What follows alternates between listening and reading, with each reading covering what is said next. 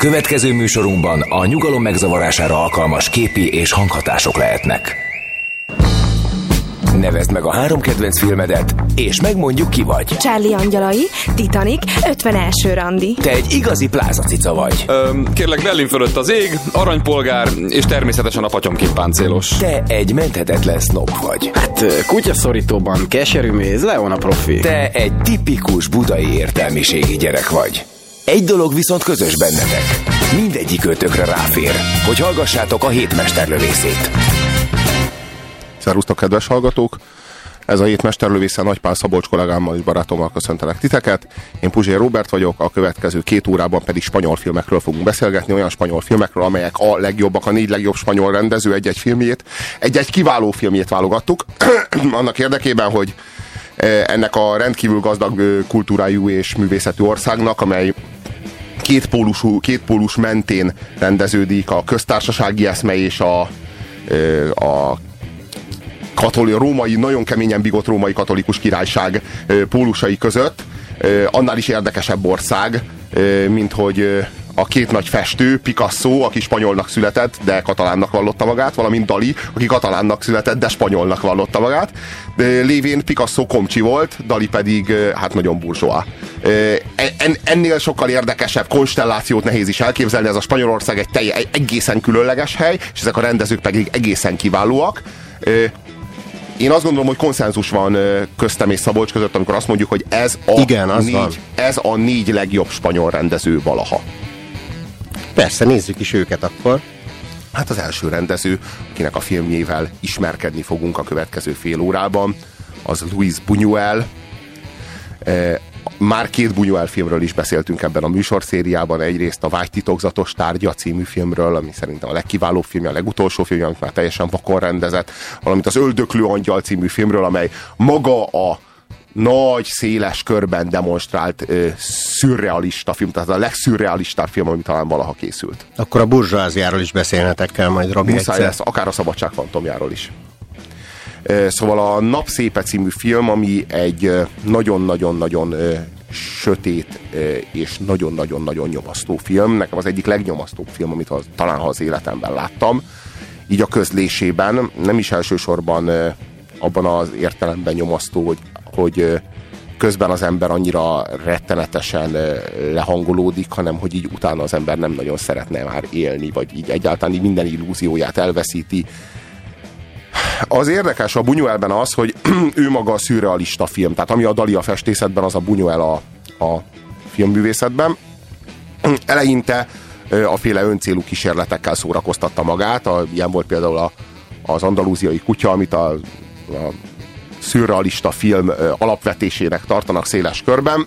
Így van, de itt már nem ezt a tehén szemet félbevágunk borotvával vonalat követi, Igen, igen, igen, igen. Itt- itt hanem inkább álom és valóság egybefolyatása miatt szürreális. Vagy inkább arról van szó, hogy az életünk tele van szürreális vonatkozásokkal, aminek nem nézünk mögé. És a Buñuel pedig fog egy zseblámpát és bevilágít mögé, és a pofánkba tolja azt, hogy az életünk, a hétköznapjaink, amiket racionálisnak és logikusnak gondolunk, vagy leginkább szeretnénk gondolni, mert ez kölcsönzi számunkra a biztonságérzetet, mert hogyha egy racionális világban élünk, akkor meg lehet az illúziónk arra, hogy uralni tudjuk ezt a világot, a hétköznapjainkat, hogy irányítani tudjuk az életünket, hogy két kemény kezünkben tartjuk az életünk gyeplőjét. De hogy ez mennyire nincsen így, az arra Luis Buñuel időről időre rá tud világítani, hogy az életünk irracionális, sőt szürreális elemekkel van tele, amikhez nincsen, amikkel nincs kapcsolatunk, amihez nincsen befolyásunk, amire nem tudunk hatni, ami megtörténik velünk, és igazából csak nyomozzuk az okát, hogy ki vagyunk téve a, az életünkben egy csomó olyan vonatkozásnak, amit nem tudunk föltérképezni, és nem is tudjuk érteni és befolyásolni sem. Engem nem nyomasztott a film, úgyhogy ez is mutatja, hogy Robival nem egyeztettünk az elején. Én inkább játékosnak találtam, Bunyelnek van egy jellegzetes humor, humora, és a szürrealizmusban is ezt a játékosságot viszi bele. Az alaptörténet szerint egy házaspárral van dolgunk, egy kispolgári házaspárral, ahol valahogy nem működik a Nem szexuális élet. kispolgárinak, maximálisan nagypolgárinak nevezném őket, sőt, már-már arisztokratának nevezném őket. Középnagy. Hát dúsgazdagok. De közben a férfi meg orvos, tehát így igazából uh-huh. lehet egy nagy öröksége, de ez a férfi, ez maga a jóság, maga az önfeláldozás. Ez a, ennél a Pierre-nél, aki a mi hősnőnknek, Severinnek a, a férje, ennél jobbat el se lehetne képzelni. mitől lesz ez a nő olyan, amilyen, mitől válik ez a nő olyanná, amilyenné. Ettől a férfitól, tehát hogy ha egy, ha egy férfi ennyire szeret egy nőt, akkor az a nő azt a nőt megfosztja a lehetőségétől annak, hogy ez a nő ezt viszonozni tudja? A férfi nincs annyira kifejtve a filmben, mert a nőnek a álmaira, vágyaira, főként a szexuális elnyomottságára, illetve kineméltségére fókuszál a film. A, persze van a férfiban is szeretet, de azért alapvetően ez az unalom, ez a nevezzük középpolgári, középnagypolgári unalom ö, jön ki belőle. Ez különösen az ágy, idézőjelben ágy jeleneteikben látszik, ahol két külön ágyban alszanak, és így meginvitálják egymást teljesen hidegen, hogy ma van kedved, hát csináljuk. Mit gondolsz? Emlékszel Henrietre? Igen, persze. Azt mondják, hogy rendszeresen jár egy olyan házba. Tényleg? Igen, egy találkohelyre. Azt mondják, hogy hetente többször is elmegy. Na hát. Gondolj bele, a kis Henriette. Persze az ilyen távol áll tőled. Nem, csak... El tudod képzelni? Épp olyan, mint te vagy én. És lefekszik akárkivel. Ott nem lehet válogatni, azzal mész, aki jön. Öreg vagy fiatal, ronda vagy nem ronda. Sokszor azzal is, akit szeretünk. Olyan kínos az egész. Borzalmas lehet idegenekkel. Léteznek még ilyen helyek? Elnézést, hogy közbeszólok. Léteznek, de még mennyire? Biztosítom önöket. Na persze, mások, mint a háború előtti kupik. Levették előlük a piros lámpákat. De higgyék el, nekem az ipar tűzik tovább. Vagy egy tucat helyet tudok mutatni. Ez a foglalkozás sose hal ki. A húsz év alatt, amióta taxizom, láttam én már sokféle prostit. Le is támadtak vagy kétszer, és bevallom, nem is esett rosszul. Ezt a Szévrint, akit a csodálatos Catherine Deneuve játszik, ezt e, rabul a gondolat, hogy e, sokkal, de sokkal kiszolgáltatottabb lehetne valahol máshol, mint a férje mellett. Megfoszthatnák az önrendelkezésétől, az önmaga fölötti rendelkezésnek a lehetőségétől, a, a életének, a, a, a helyzetének, a, a szabadságának a kulcsát kicsavarhatná már kemény kézzel egy férfi a kezéből, hogy akkor attól el tudna élvezni. Úgy érzi, hogy igazából túl jó dolga van neki te mellett, a Pierre mellett, ez túlságosan szereti őt, és ugye így, hogy ennyire szereti, mondjuk a szeretet vagy a ragaszkodás mérték teljes összege az a száz, és hogyha őt 95-nyire szereti ez a Pierre, akkor neki csak 5 jut. Ez így túl sok. Inkább kéne egy tróger rohadék, aki megfogja, aztán azt mondja, hogy kisanyám, na majd kapsz tőlem, na akkor el tudna Szévrin élvezni. Lehet, érzi. hogy ezt nem gondolja ilyen szépen végig, mint Robi. Minden esetre... A zsigereinek a mélyén valami ilyesmi húzódhat meg. Igen, jelentkezik prostituáltnak egy előkelő lakásba, ahol már két másik lány is mulattatja a férfiakat. Nagyon-nagyon érdeklődik ez iránt a dolog iránt, és nagyon-nagyon-nagyon izgatja ez a dolog, hogy, hogy, hogy, hogy mi legyen a, a, mi legyen ebből, a, ebből a, az ő szexuális életéből, mert hogy ez így egyáltalán nem kielégítő. Mindenkivel le, tehát egy olyan nőről beszélünk, aki előbb-utóbb mindenkivel lefekszik, kivéve a férjét. Van egy utalás a filmben arra, hogy esetleg szüzem ment a bordélyban, ugyanis véres a lepedő az első aktus után. A... Kérdezhetek tőled valami butaságot? Csak nyugodtan. Mielőtt megismertél, gyakran jártál olyan házban? Milyen házban? Hm. Nem túl gyakran. Miért? Miért érdekel? Mert felett kapcsolatos. Azt hittem bezárták az ilyen házakat. Illegálisan léteznek. El sem tudom képzelni, milyen lehet. Drágám, látod, hogy dolgozom. Kérlek szépen. Hát, az ember bemegy, ott vannak a nők, kiválaszt egyet, együtt tölt vele egy fél órát, és amikor kijön, egész nap nagyon rossz kedvű lesz, és szomorú. Szemenre temptum venenum ezt. Elég volt. Többé ne beszélj erről, kérlek. De hát mi bajod van? Még sosem láttalak ilyennek. Mi történt? Semmi, egy kicsit fáradt vagyok és ideges. Menj, feküdj le. Igazad van. Jó éjszakát. Akarod, hogy veled menjek? Nem, nem. De legyen mellettem, amíg elalszom. Soha nem nősz fel. Azért különleges ez a film, mert a hitványság és romlottság az össze van bútorozva ebben a hősben, Severinben, a, a jó szándékkal, a szerénységgel, a, a, a gyöngétséggel, a, a valamiféle tisztasággal. E, és, ez, és ennek a kulcsa, ennek az ellentmondásnak a feloldása az az, hogy ez a nő mennyire beteg. Tehát, hogy itt a, itt a betegesség a lényeg, itt a, az ő romlottsága nem rosszaságból fakad, hanem, hanem elrontottságból. Biztos, hogy vannak ennek előzményei, lehetne pszichoanalizálni a dolgot, hiszen mielőtt a bordélyba belépne az ajtóban, fölvillan benne az első áldozás emléke, ez csodálatos jelenet, amikor még kislányként mutatja a papnak, hogy ő nem akar első áldozni, és nem is fogadja el a szent, szent ostját. Hát lehetséges, hogy a pappal volt valami affér valami a, gyó, a gyóntató fülke magányában valami, valami ocsmánság történhetett, de aztán látunk egy másik jelenetet is, ahol valami villanyszerelő forma, vagy valami díjbeszedő, vagy teljes ember, vagy ilyesmi. Csókolgatja. Csókolgatja és fogdossa a 12 éves kis Severint. Tehát, hogy itt történhettek korábban olyan behatolások Severinbe, az ő személyébe és az ő nemi szervébe egyaránt, amelyeknek a nyomán Severin első szexuális tapasztalata az valami kiszolgáltatottsághoz, valami elnyomottsághoz kapcsolódik. És ez nagyon fontos, hogy az első szexuális tapasztalat az legalább annyira meghatározó, mint az a szexuális alapbeállítottság. Tehát nagyon sok férfiból például nem úgy lesz homoszexuális, hogy, ala, hogy az alapbeállítottsága az homoszexuális lenne, vagy férfiakhoz vonzódna, hanem hogy az első szexuális élménye egy férfi, férfihez kapcsolódik, úgy élvezett el először, és ezért aztán a későbbiekben mindig ezt keresi. Tehát ehhez tér vissza, ehhez az állapothoz. Tehát az első szexuális élmény az nagyon keményen be tud idegezni.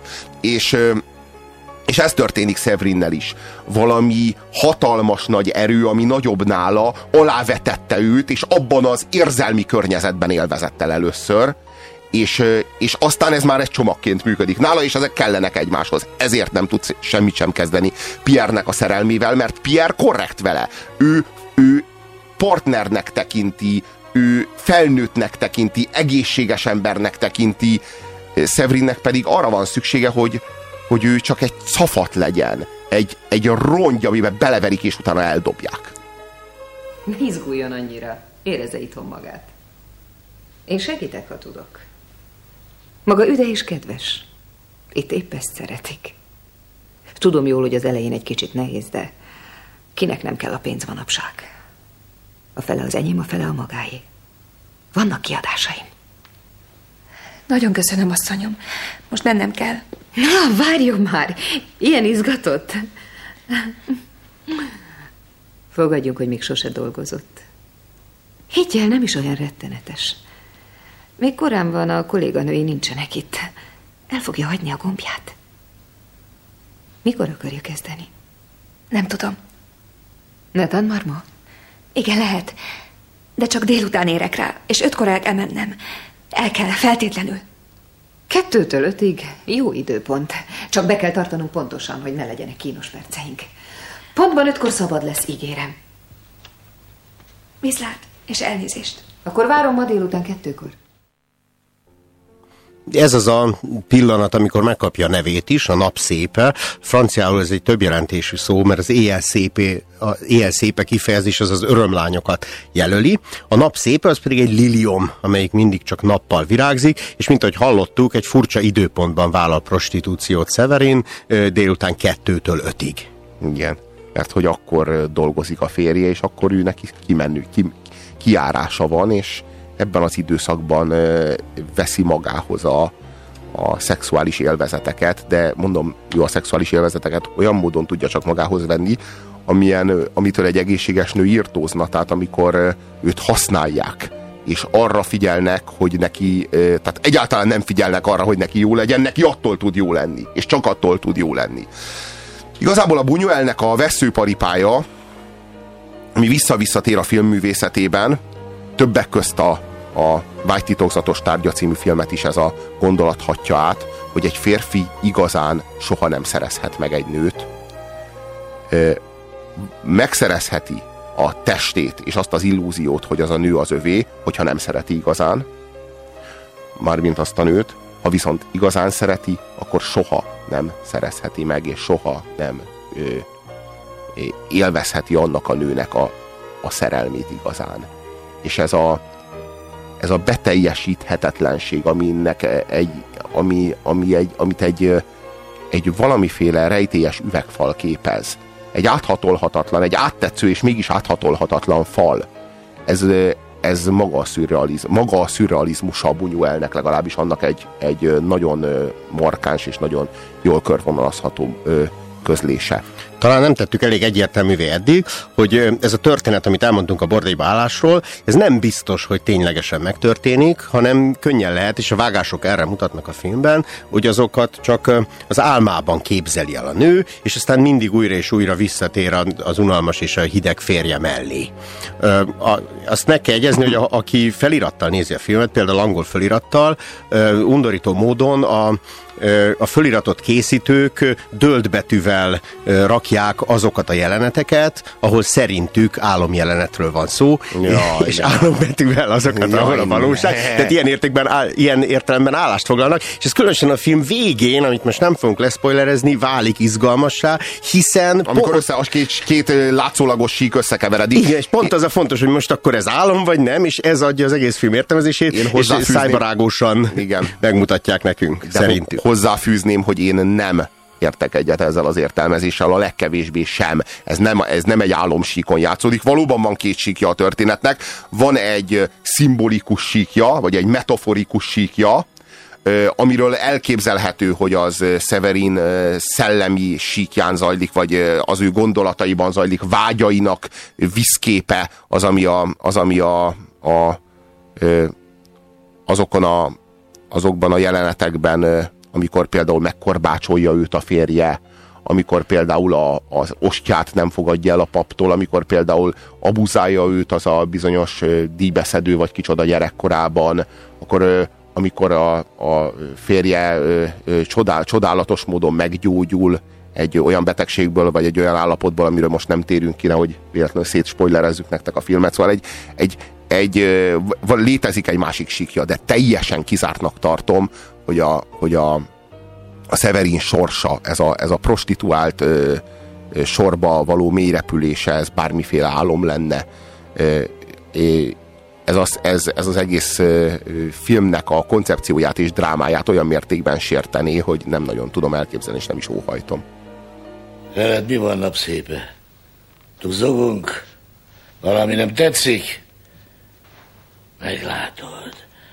Nagyon jó lesz nekünk, kicsikém. Ígérem. Na, gyere. Gyere te. Ezzel meg mi van? Majd én beszélek vele.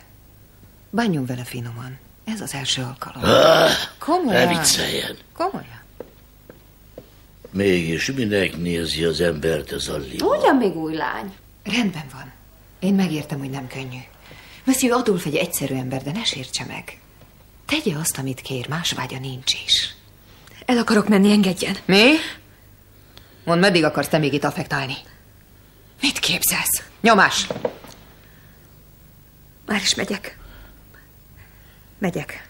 Hagyjatok kettesben vele. Úgy látom veled, ilyen keményen kell bánni. Na menj. Á, visszajöttél. Zárd be az ajtót. Ha? Gyere. Látod, elküldtem a többieket. Itt sokkal meghittebb. Halljam, tényleg igaz, hogy ez az első... De nagyon vigyázz, ismerem a trükköket. Jó van, nem lehet átvenni, megjegyzem, ha igaz is, ezzel nincs mit szégyelni. De létezik, hogy a te korodban még szűz lennél, Na de mindjárt kiderül. Mi van? Tőlem félsz ennyire? Vagy nem tetszem neked? Pedig nem árt, ha hozzászoksz, csibém. Csibém. Na gyere!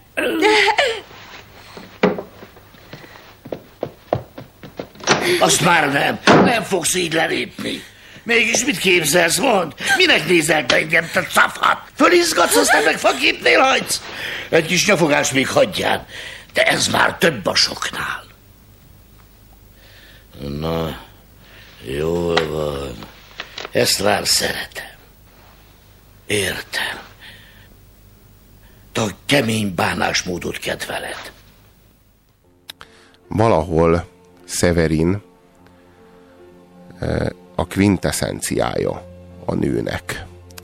Eh, valami a nőségéből, a nőségének a magvából eluralkodott Severinben, amennyire már az, már az már nyilván viszonyogtató és visszataszító, de hát tudjuk, hogy a nők azok miért vonzódnak a férfiakhoz úgy igazán. Azért, mert a férfi az erős, az hatalmas, valamiféle ősmajom, vagy valami ilyesmi, és uralkodni vágyik rajta. Persze ennek egy egészséges nő esetében megvannak az egészséges keretei. Severin esetében ennek nincsenek keretei. De mégis a, a, a magva, az eszenciája ennek a nőségnek valamiféle kiszolgáltatottság, és erre volt a Bunyuel nagyon rágyógyulva, hogy igen, egy nőnek igazán akkor jó, amikor amikor, amikor, amikor átgázol rajta valami, aminek nem tud ellenállni, és akkor már nem is akar.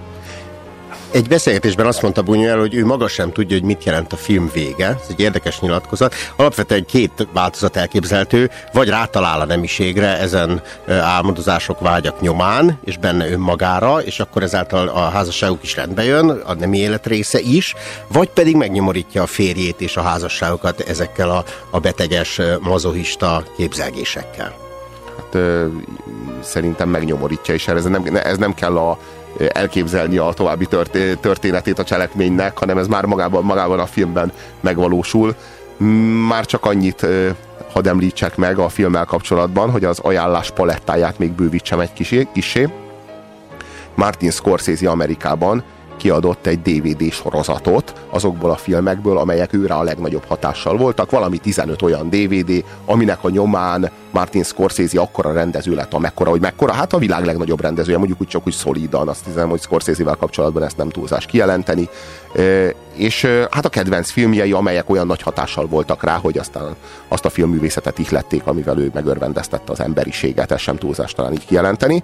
És ebben a sorozatban jelent meg a napszépe, Martin Scorsese Presents Louis Buñuel's Masterpiece de Jour van két kis adatom szintén a film utóéletével. Az egyik, hogy a, a film iránti tiszteletet jelzi, hogy elkészült a felnőtt film változata is, Tera Patrickkel a főszerepben, de hát ezt mi nem láttuk Robival, mert milyen filmeket nem nézünk. Pornó változata? Így van, igen. Hmm. Ezen kívül 2006-ban ez talán azért a címét mondjuk el, azért a címét mondjuk el a filmnek, ha tudjuk. Az valami ilyesmi. A napszépe? A napszépe, vagy pontosan nem tudom. 2006-ban viszont Manuel de Oliveira leforgatta a 40 év múlva változatát, ahol szintén Michel Piccoli játszik, aki ugye a legjobb barátja a férnek, de ott már nem látjuk viszont Catherine Dönövöt, hanem egy más hölgy játsza Severint, és 40 év múlva próbálják értelmezni, tovább gondolni, hogy miről is szól ez. Most hallható műsorunkban a nyugalom megzavarására alkalmas képi és hanghatások lehetnek.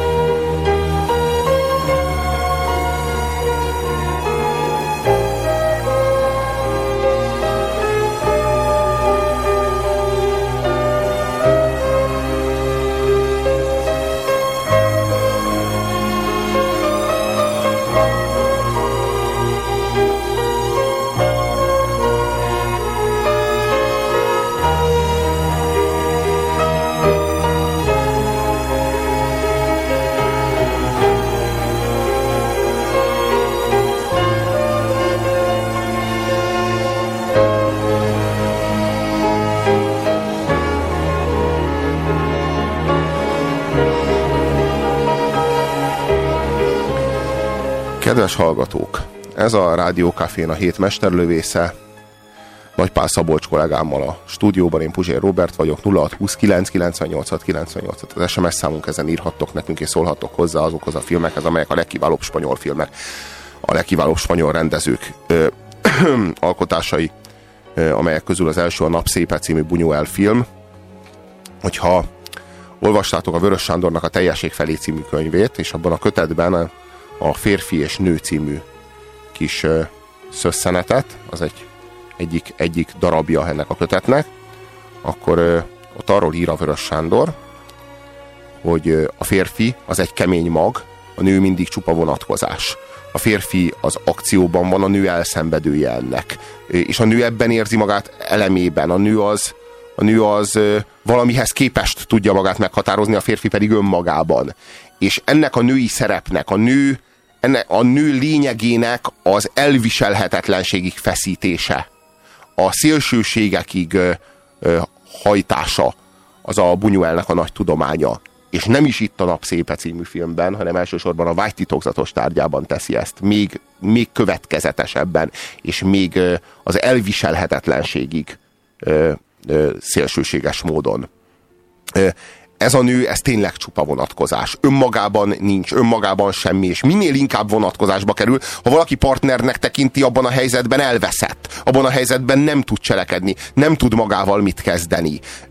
Mivel, hogy ő maga értéktelennek érzi magát, csak is kizárólag akkor tudja a, akkor tud elélvezni, akkor tudja elengedni magát, hogyha talál valakit, aki pontosan ezt látja benne. Olyannak látja őt, amilyen ő valójában a, a saját szemében. Ő egy gyönyörű nő, és hogyha ő előtte, hogyha ez a látszat megtéveszt egy férfit, és, és esdekel előtte, akkor ez a nő ez, ez képtelen arra, hogy feloldódjon, úgy érzi, hogy nem is ő hozzá viszonyulnak. De hogyha valaki kapcájának tekinti, akkor végre azt érzi, hogy na hát most meglátta az igazi lényemet, hiszen én nem becsülöm magamat semmire, én nem tartom magamat semmire, végre találtam valakit, aki igazán ismer, aki igazán tudja, hogy ki vagyok és milyen vagyok én, és akkor aztán jöhetnek az orgazmusok.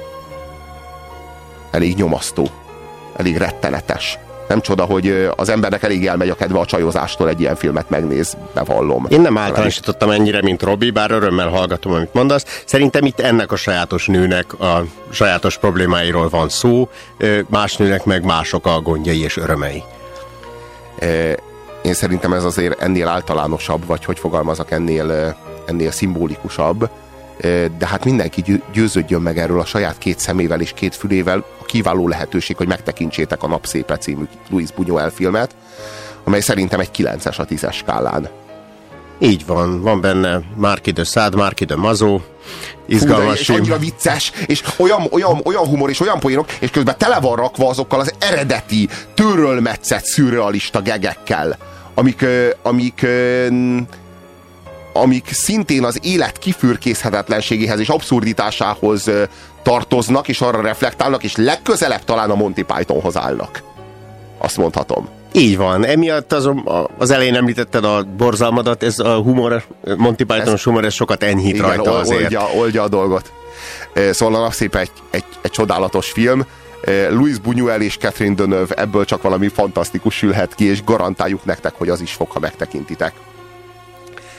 És hát térjünk is át a másik egészen kiváló, egészen kivételes spanyol filmrendezőre, Alejandro Amenabarra, akinek olyan mestermunkák hagyták már el a kezét, csak hogy két tízes, ismétlem, tízes filmet említsek, mint például a Belső tenger, amely az egyik, nem is az egyik, a leghatalmasabb és legszívszorítóbb eutanázia dráma, amit valaha életemben láttam.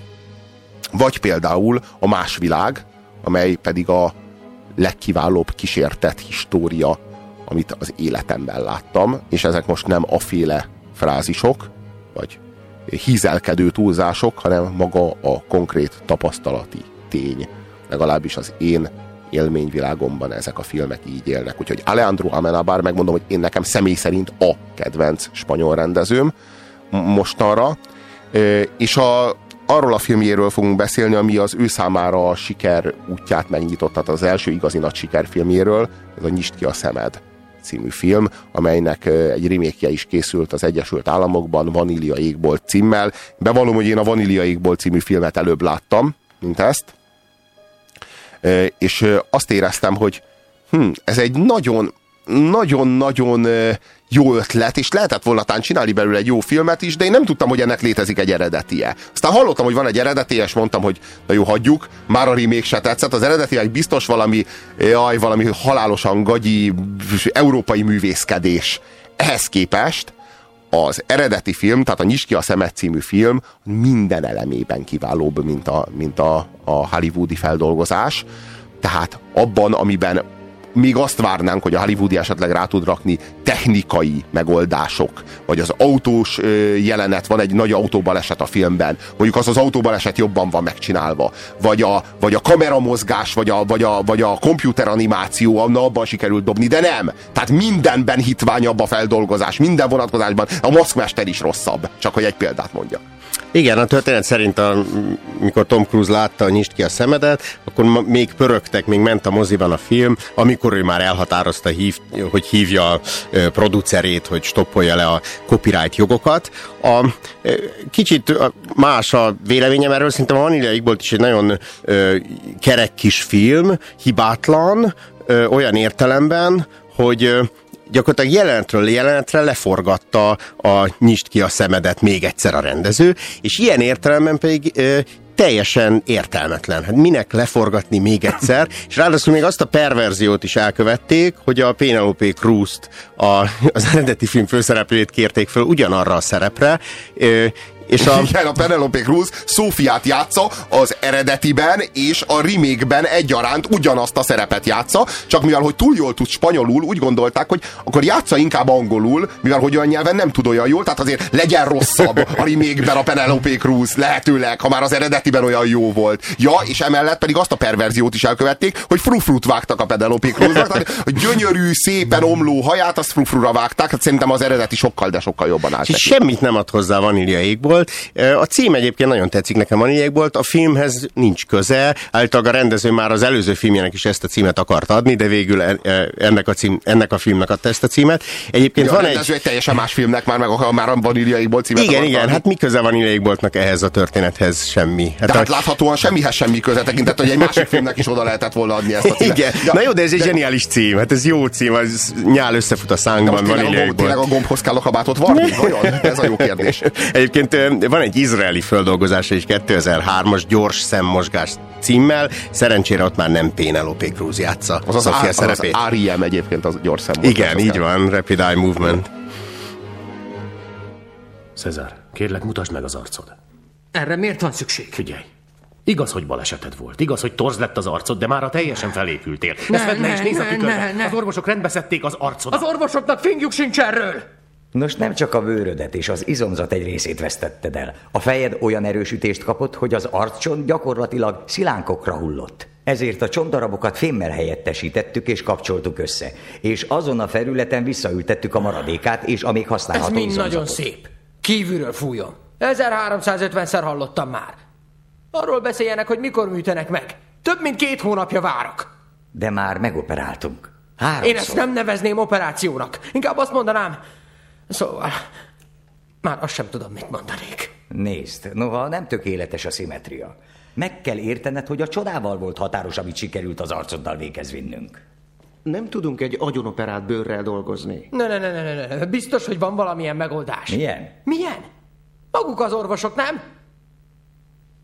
Transplantáció, mit tudom én? Egyfajta rostos elfajulással, fibriózissal állunk szemben. Ha műtünk, előfordulhat, hogy újabb sérüléseket 10 milliméteres pontosságra lenne szükség, és ez manapság lehetetlen. Na lássuk, én sem vagyok hülye. Manapság az emberek le és felteszik a mellüket. Beültetik a hajukat. Arcot és bőrszínt cserélnek. És azt állítják, hogy a 20. század végén beletörik a bicskájuk egy műtétbe, és nem tudják helyrehozni ezt a ezt a kibaszást! Nem olyan egyszerű, Cezár, vedd figyelem... Ne tegezd, bazd meg! Ne kezeljenek úgy, mint egy hülyét! Nem húszadrangú beteg vagyok. Ez meg nem a társadalom biztosító. Hajlandó vagyok bármennyit fizetni. Maga itt a főnök, nem? Azt mondják, maga a legjobb a szakmában. Akkor találjon ki valamit, kísérletezzen velem. Ismertem olyat, aki az összes vonását elvesztette. Aki beszélni se tud. Maga legalább tükörbe tud nézni. Mihez kezdjek vele? Ahányszor meglátom magam, legszívesebben meghalnék. A helyzete nem olyan súlyos. Meg kell tanulnia elfogadni magát. És engem ki fogad el? Az utcán mindenkinek megmagyarázza, aki csúnyán néz rám. Azt mondja majd, hogy a külső nem is olyan fontos, hogy a szépség a lélekben rejtőzik. Mutatnék magának valamit. Mi ez? Arcprotézis. Olyan szélsőséges esetekben alkalmazzuk, mint a magáé. Ez egy nagy fos. Nem a legjobb megoldás. De egyelőre ez az egyetlen, amit tehetünk. Én arcot akarok! Nem egy állarcot! Nem vagyunk varázslók. Hát ezt mondta az a barom. De a végén megcsinálták. Mit? A varázslatot. Úgy tűnik. Úgy tűnik? A dolgok vannak, vagy nincsenek? Megcsinálták, vagy sem? Nagyon fáradt vagyok. Menj már haza!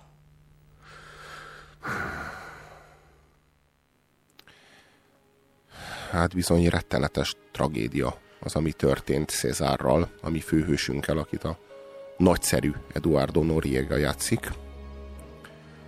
Rettenetes balesetet szenvedett, épp a boldogság kapujában elbukott, többek közt a saját döntésének következményeképpen, mert hogy már a boldogság írmagvának a birtokában is már elcsábult, és ennek súlyos következménye lett, mert a, a szeretője öngyilkos lett, ugyanabban az autóban, amelyben ő ült, az arca az pedig dirib darabjaira tört, és hát az élete is megtört ezáltal. Ez a srác, ez búsgazdag volt, egy szellemes gigoló, akiért bomlottak a nők, és aki hetente, sőt, hát nyilván két naponta legkülönbözőbb nőket hurcolta az ágyába. Aztán innentől kezdve ez a jó széria, hát ez megtörik.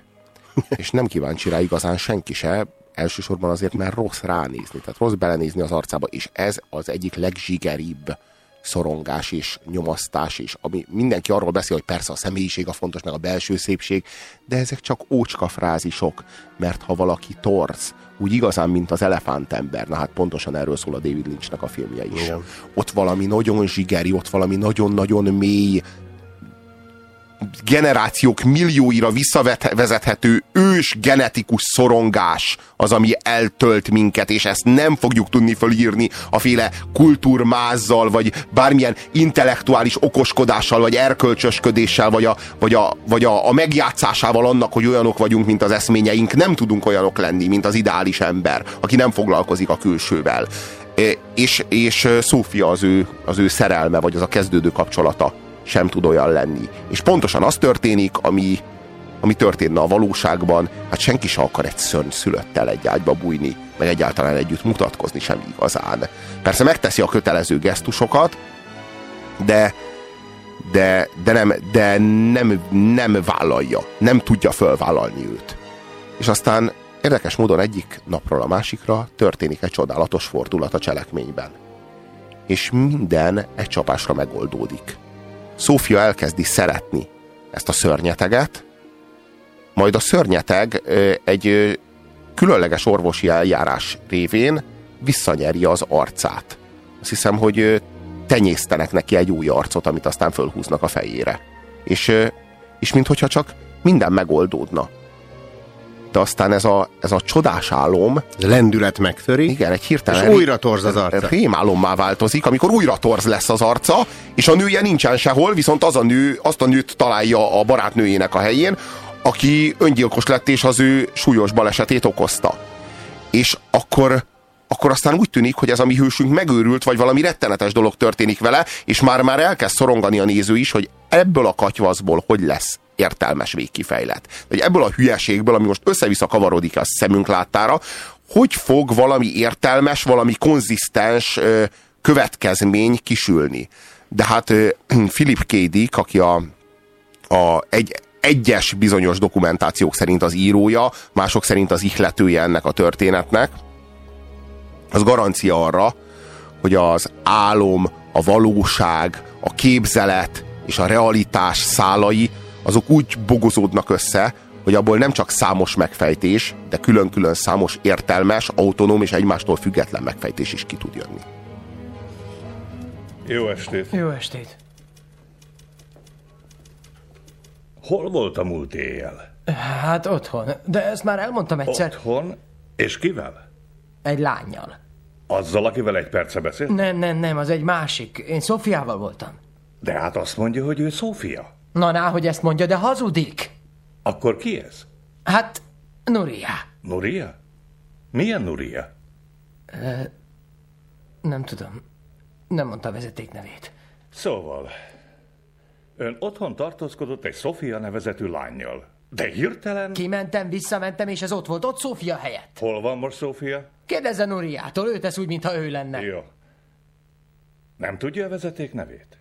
Hát mi van már most? Kinek hisz, nekem vagy neki? Csak azt tudom mondani önnek, hogy a lány papírjai abszolút rendben vannak, úgyhogy el fogjuk engedni. De hogy engedhetik el? És biztosítom önt, uram, hogy Sofia a neve. Sofia Cueto, lakik a Kíros utca kettő alatt, kettes lakás Nem. balra. Mit nem? Vagyis lehet, de ez nem az a lány. Ismétlem, én ismerem az igazi Szofiát. Én pedig ismét megkérem, mondja el, hol van. Mert hivatalosan az a lány, akiről ön beszél, csak az ön képzeletében él. Nem hiszem el, hogy ez történik. Még valami. Mintha a lányon verésnyomok lennének. A lakásomban volt, és a barátnőmnek adta ki Általam magát. érthetetlen okból nem akar feljelentést tenni. Csezd meg, öreg! A végén még ő az áldozat. Mondja.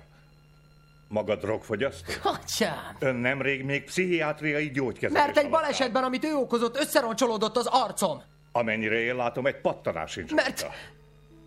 Nem számít. Nincs több mondani valóm.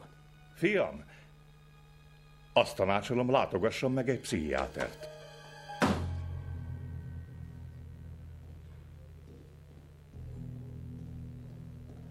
Mi azt, te teljesen hülye vagy? Mi az ez? Mi van? Ha szivatni akarod, azt lehet máshogy is, de nem mert ezt a most játszani a kurva anyádat! Ne nyújj még egyszer Szofiához, hallottad? Ez nem Sofia Pelájó, ez Nuria! Nuria nyugi, meghalt! nyugi, nyugi, nyugi, vagy mind a ketten egy töltik az éjszakát, világos? Ne szólj hozzám többet a kibaszott életben! Figyelj, bármit is mondtak neked a zsaruk, esküszöm, hogy Nuria él! Nem a zsaruk mondták, hanem Sofia! Állj meg! Telefonon beszélt veled, ugye? Eresz! Ez nem Sofia Pelájó. Utánozza a hangját, az igazolványa is nála van, és a lakásában lakik. Nem telefonon beszéltem vele, te barom, most vittem haza. Ez a lány volt az.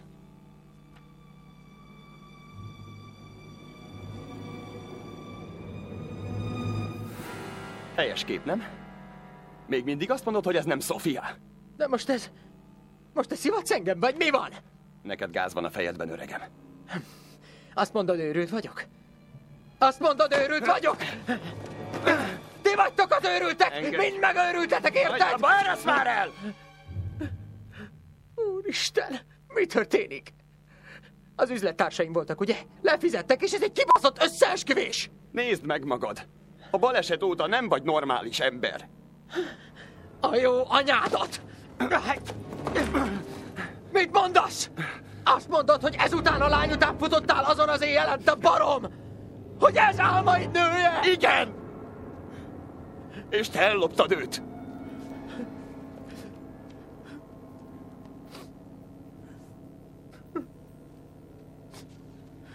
Menj pszichiáterhez!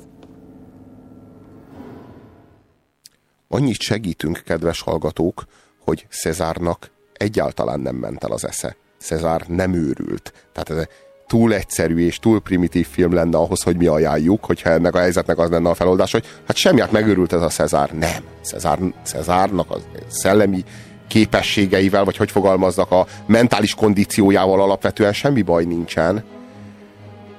De valami nagyon-nagyon félrecsúszott az életében valahol.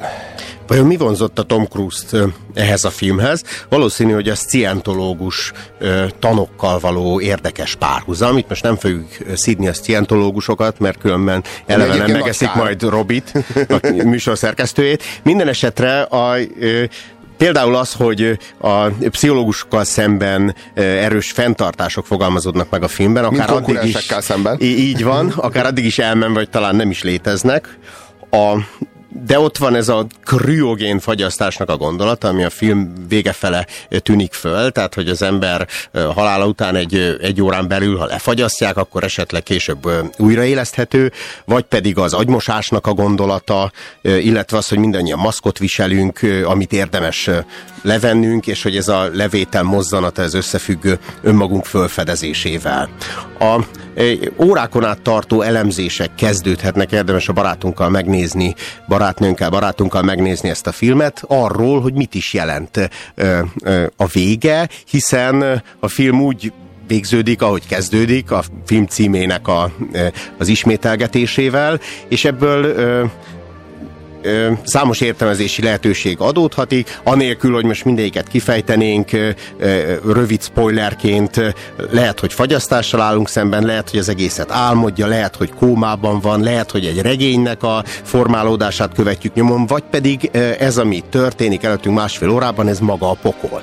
Meg ne ijedjetek, kedves hallgatók. Egészen biztos vagyok abban, hogy ennek a filmnek egy reális és valóban helytálló értelmezése van, az, amit a film cselekménye, illetve a film végén elhangzó narráció, amit nem egy narrátor ad elő, hanem egy, egy olyan karakter, aki a film végén jelenik meg és helyeződik be a cselekménybe, az közöl. Én azt gondolom, hogy egyértelművé válik a filmnek Mi, miért a hinnénk annak a sátáni figurának, Robi? Aki, mint Jézust, ugye felvitte a sátán a toronyba, itt is mondja a főhősnek, hogy vesd le magad, és Úristen, akkor minden rendben lesz. De, de attól, hogy ez a figura sátáni, attól, ami hősünknek a sorsa, még a, a realitása még lehet az, amit ő mond. Tehát attól az még lehet, lehet helytálló. Vagy nem de nézd, vagy, vagy pedig a Maja fátyol téveszt meg minket, és az angyalinak tűnő karakter, a pszichológus, az valójában csak egy, vagy, vagy ilyen, ilyen törvényszéki pszichiáter inkább, Igen.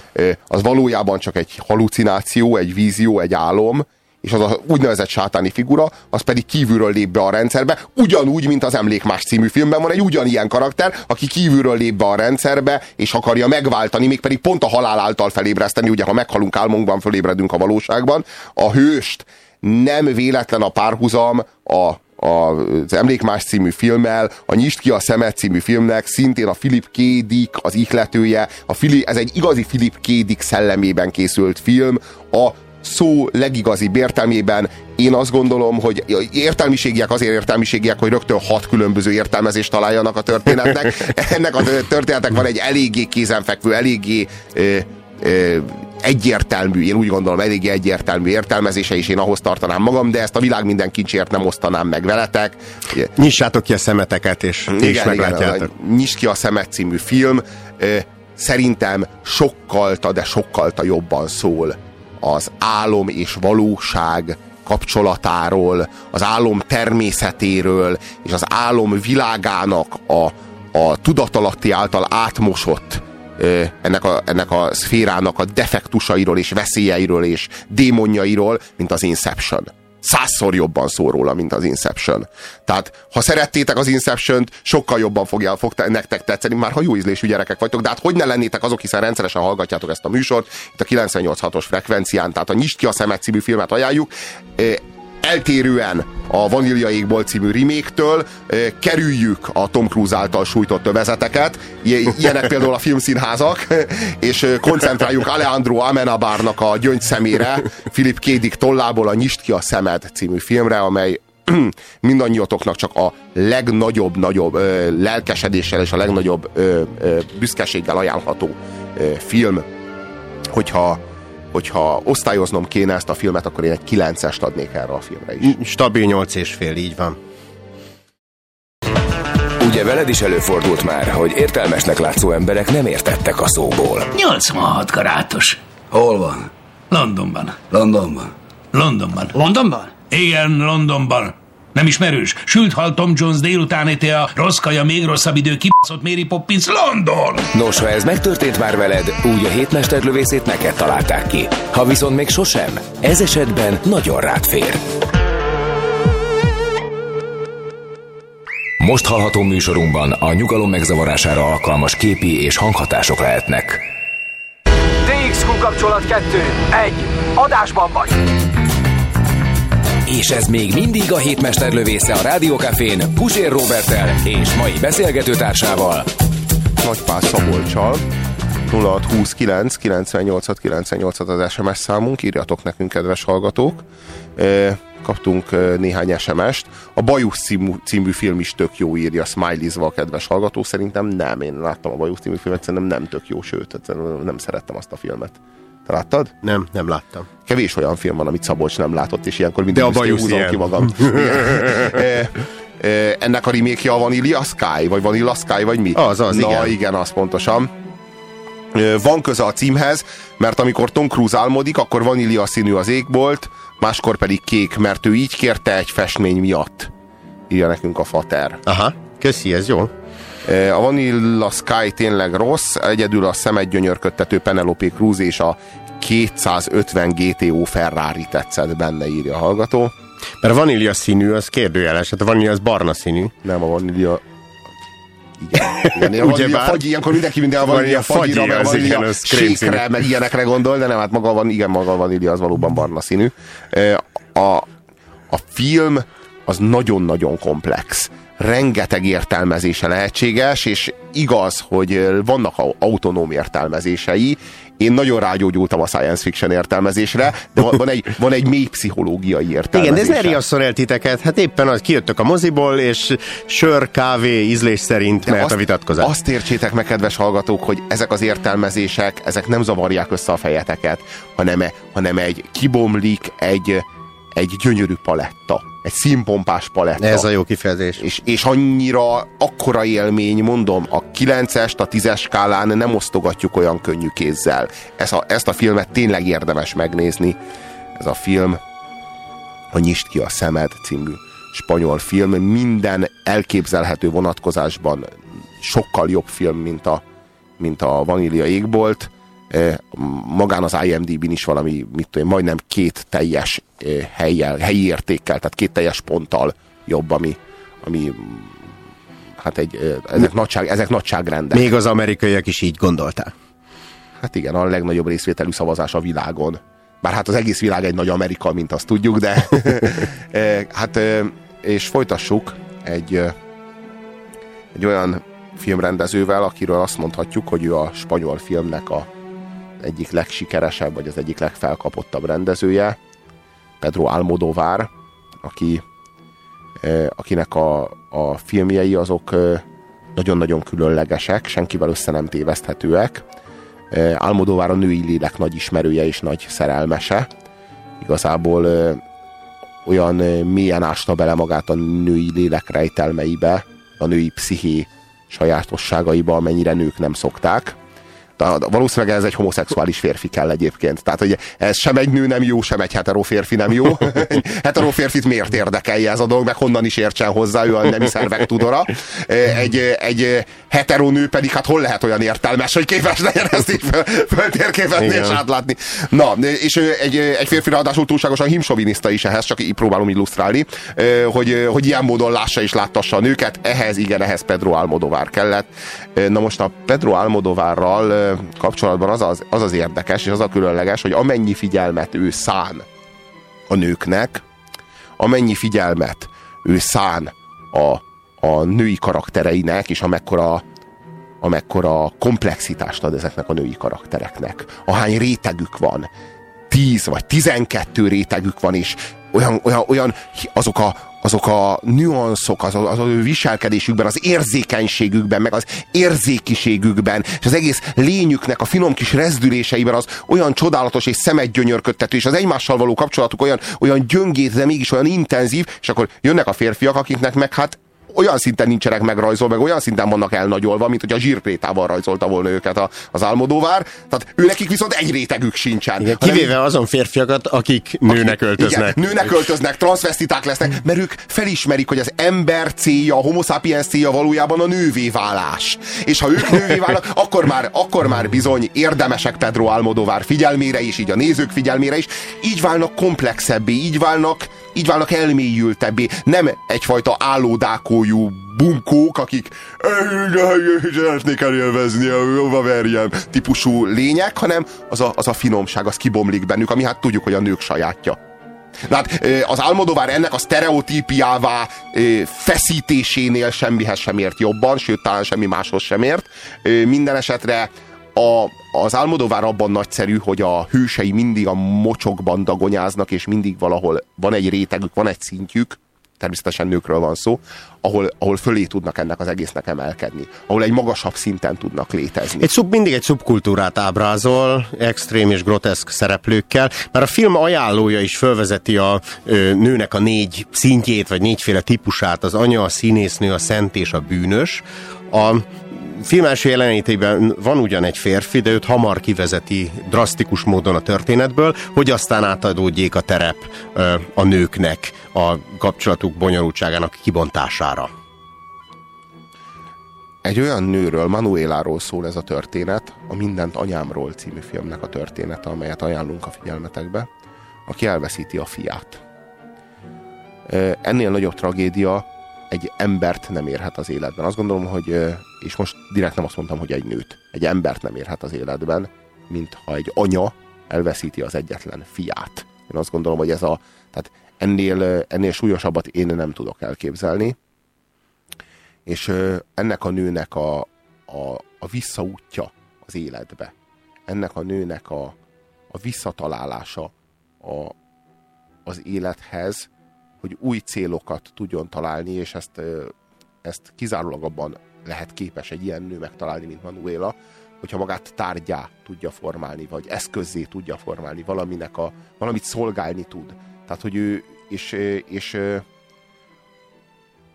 és ennek, a, ennek a története az Almodovárnak a Mindent anyámról című filmje, ami az Almodovár számára a, a legnagyobb elismerést hozta valamennyi filmje közül. Szerintem egyébként nem a legjobb filmje, bár egy nagyon jó filmje a, a, az, én azt gondolom, hogy az Eleven Hús a legjobb filmje, mert ott férfi karakterek is vannak, tehát hogy vannak férfiak és nők, tehát nem, nem kizárólag nők. Tehát ahhoz is ért álmodóvár ezek szerint. Igen, előfordul, amikor hajlandó tenni gesztusokat, hogy mintha az emberi faj két különböző nemből állna.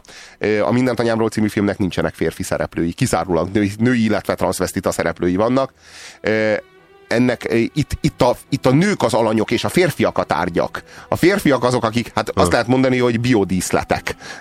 Leginkább. Eh, más funkciójuk nincsen, mint hogy ezeket a nőket teherbe ejtsék, esetleg eh, écessé tegyék, vagy, vagy HIV pozitívvá tegyék, és aztán ezeknek a nőknek ezekkel, a, ezekkel az átkokkal és áldásokkal, mint gyerekek, illetve vírusok, ezekkel, ezekkel valamit kezdeniük kelljen az életben. Minden esetre minden esetre ez a, ez a, a nő mielőtt elveszíteni a fiát, az utolsó beszélgetése a fiával nagyon megrendítő, és előlegzi a filmnek a történéseit. Figyelj, és ha nem jön ki? Várj már kicsit. Ma van a szülinapom. Nina Cruz-tól meghatottál, ugye? Nem, tőle nem. Stellától. Húsz évvel ezelőtt a falunkban előadtuk a vágy villamosának egy verzióját. Én voltam Stella. Az apád volt Kovászki. Egyszer mindent el kell mesélned apámról. Nem elégszem meg azzal, hogy születésem előtt meghalt. Nem könnyű elmesélni. Sejtem. Különben elmesélted volna. Majdnem ezt kértem tőled születésnapomra. Nem hiszem, hogy jó ajándék volna. Tévedsz. Szebbet nem is adhatnál. Akkor az egészet elmesélem, amint hazaérünk. Erre a beszélgetésre már nem fog sor kerülni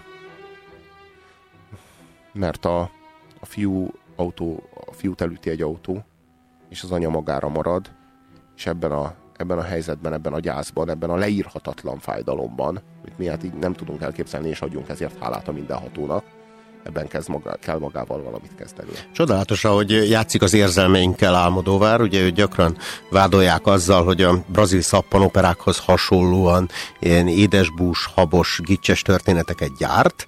Az egyik pillanatban sírunk a tragédián, a másik pillanatban pedig taknyugnyálink összefolyik a röhögéstől. A, és az a millió is érdekes, amiben helyezi ezt az egész történetet. első ráfordulással talán felháborodnánk ezen a sok fura alakon, a, a társadalom peremén a lehető legkülönbözőbb bűnök szövevényébe bonyolódva. Ugyanakkor a, a rendező, ahogy rájuk tekint, az valamiképpen Jézusi. Nem a, nem a bűnt veszi észre ezekben az emberekben, Mert hanem az esendő embert pillantja meg benne. Mert hogy a bűn az csak a közeg, olyanok, mint, mint Mózes, aki száraz lábbal kelt át a vörös tengeren. Hmm.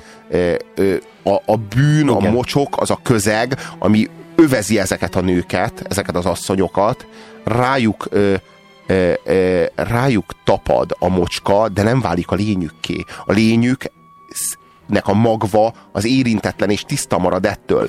Ö, mint egy fölé bírnak emelkedni a mocsoknak, ami az a közeg, amiben ő nekik létezniük kell. A szenvedélyeik el, el elhajlítják őket, de de, azt a, a, de a, az empátiának, a szeretetnek, az áldozatvállalásnak, a kölcsönös odaszánásnak, az érzelmi a, az érzelmi odaszánásnak, az egy, egy, egymásnak való, önmagunk egymásnak való önfelett megvallásának a képességét, azt nem veszítik el soha egy pillanatig sem. 17 évvel ezelőtt ugyanezt az utat tettem meg, de fordítva. Barcelonából Madridba. Akkor is menekültem, de nem voltam egyedül. Esteban a hasamban volt. Akkor az apjától menekültem. Most pedig őt keresem.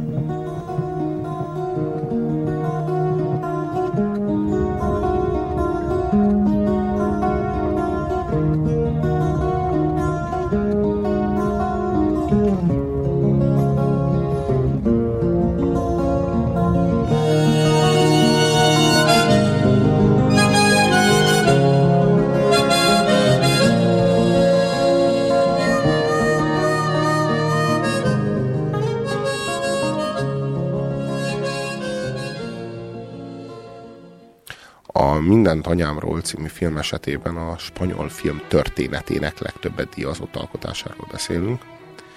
Oscar díj mellett, a Golden Globe díj mellett a Cannes filmfesztivál díját is megkapta, tehát itt azt lehet mondani, hogy ez a film ez minden fronton aratott, minden téren igen, bár ez betudható nyilván ennek a divatos témának is, vagy ez ilyen fölemelkedő témának. Megmaradjunk annyiban, hogy az Álmodóvár addigra már annyi filmet csinált, és annyi, nagyon természetesen beszélünk, hogy már, már, már érett ez, már, és akkor ugye, ilyenkor mindig egyszerre szokták rázúdítani egy rendezőre.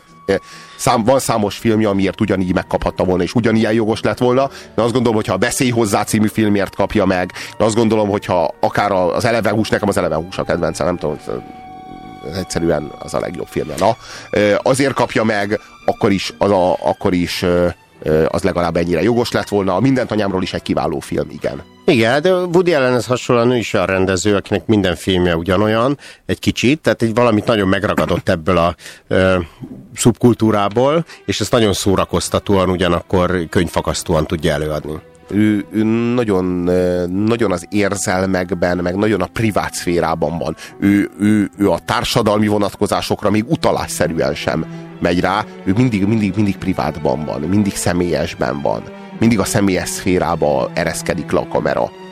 Soha, soha nincsen szerepe annak, hogy, hogy ki milyen szociális környezetben, vagy honnan, honnan hová tart, ezek csak, ezek csak körülveszik a hősöket. Na jó, Azért... de azáltal, hogy egy, egy szubkultúrát fölvillant, még pedig egy olyan szubkultúrát, ahol 99%-unk nem járt, és nem is fog járni talán soha, azáltal a szemünket is kinyitja de könyörgöm, arra. Ez az, de ez az Almodovárnak a szubkultúrája, azért ezt mutatja meg, mert ezt ismeri, és az Almodovár elég intelligens ahhoz, hogy tudja, hogy hiteles filmet arról a világról tudsz forgatni, amit ismersz, amiben te jelen vagy, amiben te otthonosan mozogsz, ott fogod tudni, hogy hol a hazugság és az igazság határa, hogy hol léped át azt a vonalat, ahol már a hitelesség rovására megy a mozizás. Ez az Igen. ő szubkultúrája, ez az ő, ő világa, ezért ebben a világban zajlik ez a dolog, de igazán nincs kihatással a hősöknek a, a történet. Én állítom, hogyha az Álmodovár nem ez lenne a szexuális beállítottsága, ami, akkor ezeknek a hősöknek a többsége az nem lenne transzi, nem lenne, nem, nem lenne ennyi nőimitátor a filmjeiben, sőt, hát lehet, hogy az Álmodovár maga sem lenne egy ennyire érzékeny rendező. Igen, de aki szociális érzékenységgel tekinti ezt a világot, annak azért fölvillantja, hogy volna itt tennivaló a szociális munkásoknak, illetve apácáknak, mint ahogy ebben a filmben is előtűnik egy apáca, a nő, mint szent, akiről aztán kerül, hogy mégsem olyan szent. Nagyon-nagyon kiváló észrevétel az SMS falon. Erős a párhuzam Tennessee Williams vágyvillamosával. A vágyvillamosa meg ez a film, a Mindent anyámról című film átszövi egymást. A, a vágyvillamosa az, az, a, az a színdarab, amely a filmben számos alkalommal ö, ö, ö, a, a színház, színházi, színházban ö, lemegy, és, a, és, és a... valahogy megoldást kínál több szereplőnek több értelemben ez a darab. De hát meg egy az egybe szereplők a, a Tennessee Williams vágyvillamosából, illetve a Louis Buñuel mindent anyámról filmjéből megfeleltethetőek egymásnak. És a, iga, iga, iga, igaz, Almodóvár.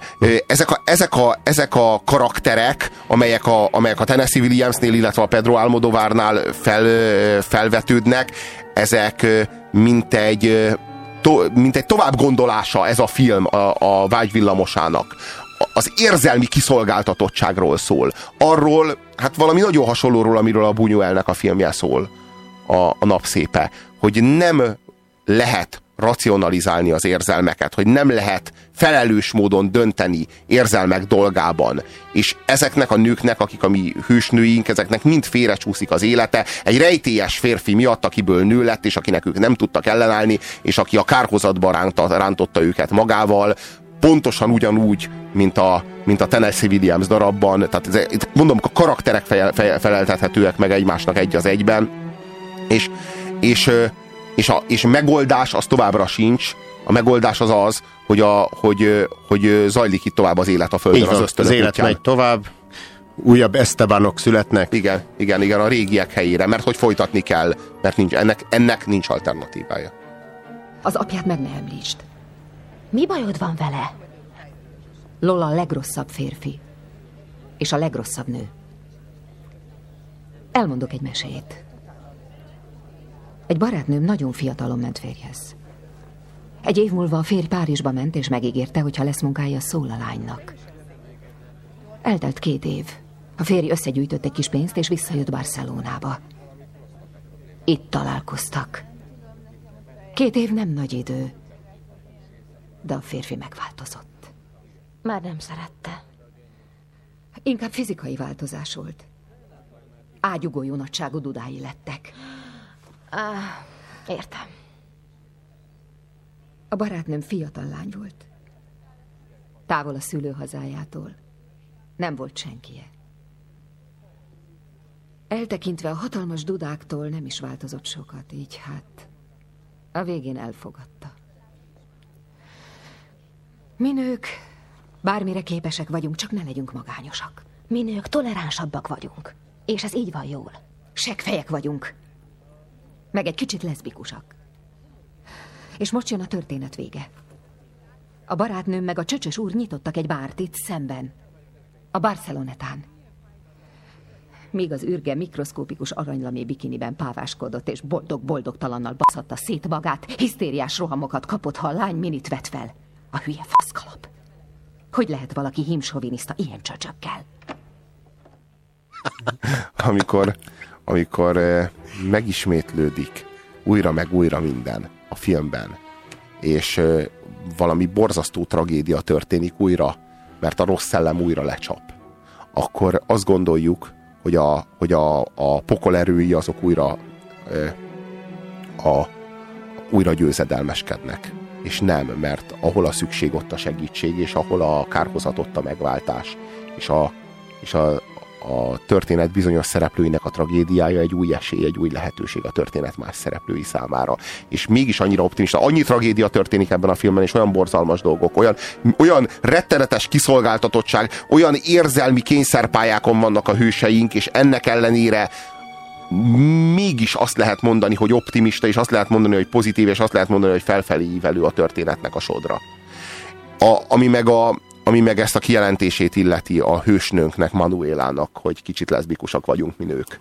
Hát ez mennyire így van. Tehát, így, osztálykiránduláson, hogyha jártatok, kedves hallgatók, annak idején lányok egymás ölébe hajtott fejjel a buszon, ti kedves ö, férfi hallgatók, mikor hajtottátok a gimnáziumi osztálykiránduláson a ö, egyéb fi- fiú haverjaitoknak az ölébe a fejeteket? A görög vajon- demokráciában. És a vajon mi- filozófusok osztálykirándulasra mentek. Igen, jó, azt gondolom ebben a világban a nők azok látens leszbikusok. És ebben semmi rossz nincsen, nem muszáj azzal a látenciával élni, persze lehet. A férfiak esetében valami nagyon másról beszélünk, és hogy ennek genetikai okai, vagy társadalmi okai vannak elsősorban, arra az idő szűkössége mm, okán talán most ne is térjünk ki, de hogy a nők látens leszbikusok eh, manapság, itt, itt nyugaton, hát az, az én számomra legalábbis egyértelmű. Ez a férfiakról sokkal kevésbé mondható el, hogy látens homoszexuálisok lennének. Ez egy fontos jó tanács a nézőknek, hogy akik begyöpösödött fundamentalisták, azok vagy ne nézzék meg a filmet, vagy pedig próbálják zárójelezni az előítéleteiket, és ha ez sikerül nekik, akkor igazán élvezhetővé válik a film. Igen, igen, a szexuális türelmet azt próbára teszi ez a film már, hogyha valakinek ezzel gondjai vannak. Akaratukon kívüli okok miatt két színésznőnk, akik minden nap sikert aratnak ezen a színpadon, ma nem lehetnek velünk, szegénykéim. Ezért az előadás elmarad. Aki akarja bejáratnál visszakapja a pénzét. De akinek nincs jobb dolga, és ha már úgy is eljött, és itt ül a színházban, annak kár lenne elmennie. Ha maradtok, ígérem, hogy jól fogtok szórakozni az életem történetén. Viszlát, nagyon sajnálom. Ha unnátok, megengedem, hogy így horkoljatok. Megértem a célzást, és egyáltalán nem sértődöm meg rajta, de tényleg? La Agrádónak hívnak, mert egész életemben arra törekedtem, hogy a mások életét kellemessé tegyem. De amilyen kellemes vagyok, olyan eredeti is. Mm, nézzétek ezt a testet. Méretre készült. Mandula szemek, 80 ezer. Orr, 200 ezer, amit akár a kukába is dobhattam volna, mert egy maflás után ilyen lett. Remek profit kölcsönöz, de ha tudtam volna, nem költök rá egy vagyont. Folytatom. Cici, kettő, de csak mert nem vagyok nóm. 70 ezer darabja. De ezeket már leamortizáltam. Szilikon az... Na hol? Ajkakban, a homlokban, az arcsontban, a csípőben, a farban. Literje kb. 100 ezer, de ha kiszámoljátok, tessék, nekem már nem megy. Álkapocs faragás 75 ezer. Teljes lézeres szőrtelenítés, mert ugye a nő is a majomtól származik, akár csak a férfi. 60 ezer területenként, attól függően mennyire vagy szőrmók. Általában kettő-négy területen. De ha flamenco diva vagy, a szorzó nagyobb is lehet. Nos, hát ahogy láttátok is, irdatlan sokba kerül igazinak lenni.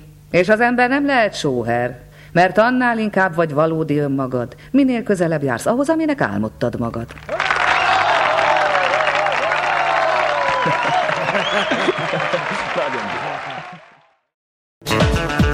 Ugye veled is megtörtént már, hogy nem volt egy filléret se. Teljesen ki voltál bukva, és legszívesebben elkiáltottad volna magad, hogy... Rabló támadás! Senki ne mozduljon! Ha valamelyik faszfej megmozdul, basszátok meg!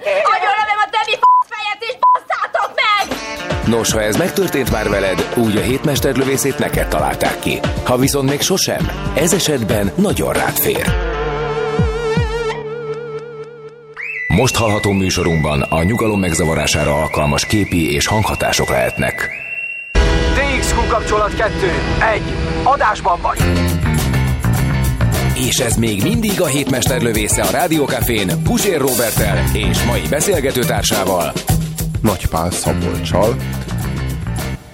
Azokról a spanyol filmekről, amelyeket a négy legkiválóbb spanyol filmrendező készített, olyan rendezők, mint Pedro Almodovar, Alejandro Amenabar, vagy Luis Buñuel, vagy Guillermo del Toro, akiről majd a következő fél órában lesz szó.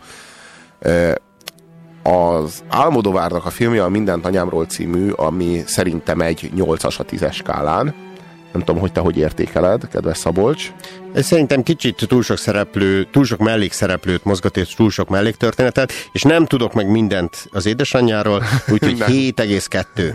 Ö, A, az biztos, hogy, hogy ez a film ez elsősorban nőkről nem mondom, hogy csak nőknek, de elsősorban nőkről és nők kapcsán fogalmaz meg állításokat, olyan nőkről, akik igazán nőnek születtek, olyan nőkről, akik anyának születtek, és olyan nő, férfiakról, akik nőnek születtek. A, a, amikor az imént a, a kedves hallgató füle hallatára az Agrado nevű, nevű karakter, akit Antonia San Juan játszik, ami azért érdekes, mert az egy nő, ez a név, hogy Antonia, tehát feltételezhetően nem egy férfi játsza, hanem egy transvestita játsza. Igen, igen, ennek Magát utána a, néztem igen. a Wikipédián. És jól, jól következtettem a nevéből, hogy női neve van a láthatóan transvestita, vagy hát férfinak, mert ez lehetett volna egy férfi ö, színész, aki eljátszik egy transvestitát, hát ebben az esetben egy transvestitával játszotta el a karaktert ö, ö, Álmodóvár. Szóval ami, a, amit hallhattatok a kis bejátszásunkban, akkor arról beszél, hogy ő valódi és ahhoz, hogy valódi legyen, ahhoz mennyi műanyagot kellett magába építenie, és mennyi, mennyi szilikont, meg mennyi szörtelenítést, meg mennyi egyéb beavatkozást kellett elszenvednie, különböző plastikai műtéteket.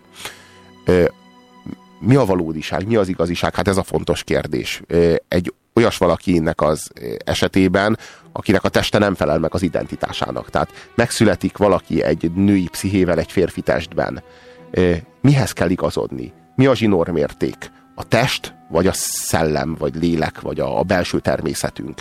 És hát itt az álmodóvár, meg a hőse egyértelműen teszi le a voksát amellett, hogy igenis azzal kell azonosnak lennünk, aki oda bent vagyunk, nem azzal, akinek odakint látszunk. És ezzel az, ezzel az állítással nem is nagyon tudnék vitatkozni, hogy őszinte legyek. De mindent anyámról az valóban egy kiváló film, és a Almodovár filmek közül az egyik leg ö, jobb, és egyértelműen a legnépszerűbb. Úgyhogy, úgyhogy maximálisan ajánlott film. És akkor beszéljünk arról a filmről, amely a, szerintünk a, a négy legjobb spanyol filmrendező egyikének, Guillermo del Torónak a, a filmje, az Ördög Gerinc című filmről. Ez az a rendező, aki az egészen kiváló Faun Labirintusa című filmet is rendezte. Hasonló filmek ezek, az ő nagyon nagy tudománya az az, hogy a cselekményt folyamatosan két síkon vezeti, és ez a két sík aztán hat egymásra, át-átszövi egymást, de mégis egy, mint egy egymással párhuzamosan tart két, azaz két végkifejlet felé. Az is összeköti az előző filmmel, hogy Pedro Almodóvár lett a filmproducere, miután megtekintette Tóró legelső filmjét, a Kronoszt, rögtön lecsapott látatlanba, hogy a következő filmjét ő kívánja produkálni. Aztán az valami Pokolfajzat című borzalmas ö, filmek ö, sorozatával ö, tette a nevét egyre és egyre értéktelenebbé ez a kiváló rendező. Úgy tűnik, hogy ő Hollywoodban egy sztárrendező akar lenni amellett, hogy Spanyolországban egy kultrendező. Nem tudom, hogy miért van szükség neki még egy énre, vagy még egy identitásra, vagy még egy karrierre, vagy nem, tehát nem látom be. Lehetséges, hogy egy olyan karakter készül itt Guillermo del Toro képében, mint amilyen Orson Welles volt, aki mindig rendezett Hollywoodban valami szemetet, vagy eljátszott esetleg Hollywoodban valami szemetet, hogy abból azzal keressen annyi pénzt, hogy hát jöhessen Európába és gyárthasson valami legendát. Aztán arra elment a pénz, megint kiment Hollywoodba valami mocskot gyártani, ha visszajött. Tehát ez a kis ingázás az Atlanti óceán felett, amely ö, sokunk örömére, megint mások gazdagodására szolgált. Na jó, de ez ott megkeresett pénzzel megcsinálhatja igazi filmjét itt. Szabadságot kell vásárolni a kreativitás mellé. Nos, ez a rendező kedvenc filmje egyébként a saját bevallása szerint. A saját és, közül? Igen, így van. Lehet, hogy az összes film közül, de minden esetre a saját filmjei közül azt mondta. 16 évig dédelgette ezt a filmtervet egy interjújában elárulja, és a Faun labirintusával testvérfilmnek írja le, hát ahol a, a Faun a női, nővér, és ez pedig a férfi, a testvér kapcsolatban a fivér. A Faun a női, uh-huh. és ez mhm. pedig a férfi, hiszen itt egy kis kölyök, ott pedig egy kislány történetét meséli el Így van, igen. a rendező. E, ifjúsági film. Igen és nem. E, kisgyerek szemszögéből. Csak annyira, mint a legyek ura. Ne, na, ne, na, ne, ne, Ami ihlet egyébként, van több párhuzam is benne. Igen, tőle. igen, de ez mégis, ez azért szerintem, hát igen, talán úgy, mint a legyek ura, igen, ez borzasztó. Hát magukra szóval... hagyatva vannak kincsőrzésére. Igen, igen, igen. Itt viszont egy ellenséges világban vannak. Tehát hogy ott, ott egy paradicsomban vannak, amiből lehet pokol is, hogyha ők úgy, úgy, úgy ö, diszponálnak a rájuk bízott javakkal. És úgy diszponálnak. És úgy diszponálnak. Itt viszont a pokolba száműzetnek a kisgyerekek. Tehát kicsi gyerekekkel ilyen horror még nem történt meg soha, mint Guillermo del Toro-nál. Talán senki nem is merészelt kisgyerekeket ilyen traumáknak kitenni, mint ami ennek az Ördöggerinc vagy a Faun labirintusa című filmben ö, ö, kiteszik a hősöket, itt Carlost, aki, aki egy, egy tündéri kisrác, és hát egy egész kis árvaház az, ami, az, ami a, a, a történet középpontjában áll igazából ez az árvaház, ez nagyon beakadt a Guillermo del Toro-nak, tekintettel arra, hogy később írt egy árvaház sztorit, egy, még, még egy árvaház sztorit, az az Árvaház című film, furcsa nem? És annak a filmnek aztán nem is ő lett már a rendezője, hanem csak megelégedett azzal, hogy írója is. Igen, meg az előzménye is. Van egy Carlos Jiménez nevű képregény alkotó, aki szintén spanyol árvázakban játszódó képregényeket csinál, és ő ihlette a, az egyik kisfiú alakját itt, annak a kisfiúnak, aki maga is rajzolgat, illetve aki ellopja a főhős képregényét, és, aki rész, és Carlos Jiménez részt vett a film látvány tervezésében is. Pokolfajzat, nem ördögfajzat, hadd kérjek rögtön elnézést mindazoktól, akik félreértették, tehát a pokolfajzatot... A pokolfajzattal is van összefüggés, mert ott is föltűnik egy pillanatra egy, ez az ördöggerinces magzat, Aha. mint ebben a filmben, sőt, egy pici rövid jelenet erejéig az itt főszereplő két kisfiú is, mint szabadságharcosok láthatók a pokolfajzatban. Hát a pokolfajzat annyira gagyi, hogy elképesztő. Hát ott képzeljétek el, hogy az ördög visszatér, mint Arnold Schwarzenegger, és egy ilyen akcióhős. Tehát, hogy ilyen, és a CIA-nek dolgozik, vagy valami ilyesmi. Tehát a, a sátán, de konkrétan, tehát a, a, a, a, a pokol, pokol nagyura visszatér, és ilyen géppuskával legyakja a terroristákat, meg nem, tehát ilyen nagyon-nagyon szörnyű. Tehát, ilyen, de annyira méltatlan. Tehát, méltatlan. De nem? Hát, rettenetes. Biztos mondom, mondom, valamelyik, valamelyik amerikai kormányügynökségnek a, a, a, a legjobb ügynöke lesz. Konkrétan a sátán. Tehát ezt képzeld el. De jó helyre megy a pénz, mert lehet új, újabb spanyol filmet forgatni belőle. Biztos kíváncsiak vagytok, mi az az ördöggerinc, ez magyarul nyitott gerinc, ez egy súlyos neurológiai elváltozás, és metaforává terebélyesedik ebben a művben. Látunk ördöggerinces magzatokat, akik rumban áznak. Jaj, de nyomasztó, és akkor ott a rumot el is fogy, fogyasztja hát, a falu apraja nagyja, illetve maga az egyik főszereplő professzor. I, no. Hiszen gyógyítja az impotentiát. Az a lényeg, hogy zajlik párhuzamosan egy mese, és zajlik párhuzamosan a valóság. És aki meg tudja mondani, hogy a kettő közül Guillermo del Torónál melyik a nyomasztóbb, az ő, az ő filmjeiben, melyik a nyomasztóbb? A mese valósága, ami egy rémmese, vagy a valóságnak a síkja, ami pedig egy rém valóság, egy rettenet borzalom valóság, hát akkor az írjon nekünk a 0629 98 98 os SMS számunkra. Mi is valójában egy szellem? Egy tragikus esemény, mely arra van kárhoztatva, hogy újra és újra megismétlődjék.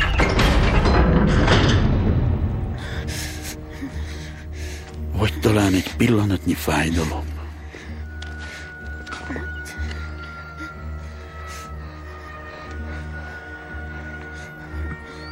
Egy halott, amely néhány percig még élőnek tűnik.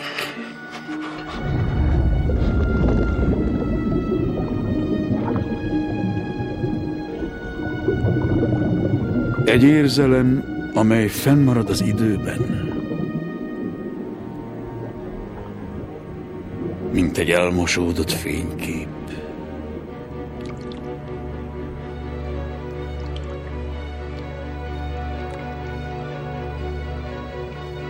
Mint egy borostyánban raboskodó bogár.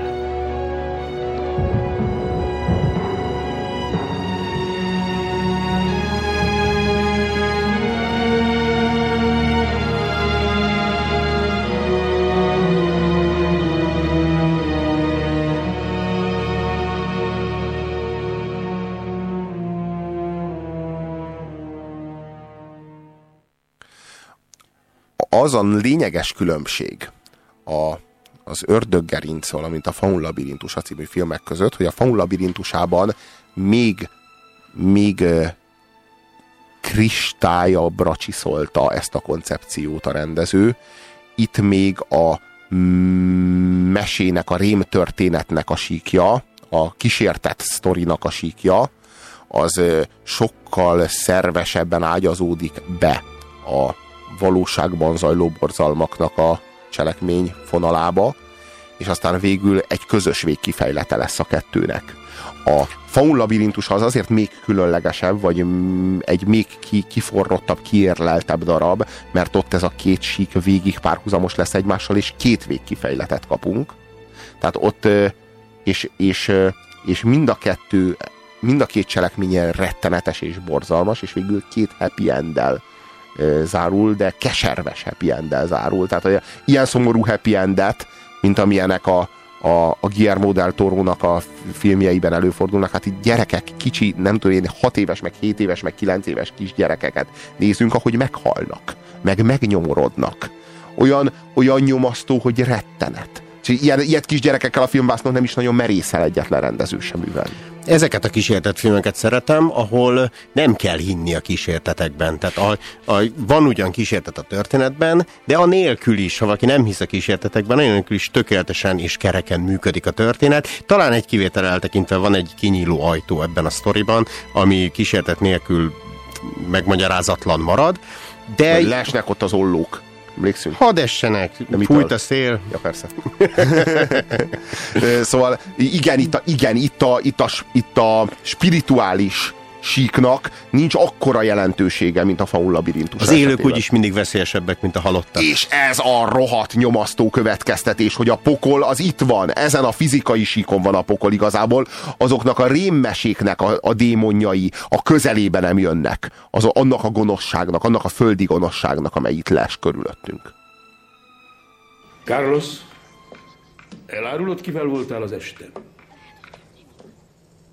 Nem szeszélyből Nem fog elárulni minket. Látod, milyen kevés felnőtt jut egy gyerekre, Be fog pedig sokan minket.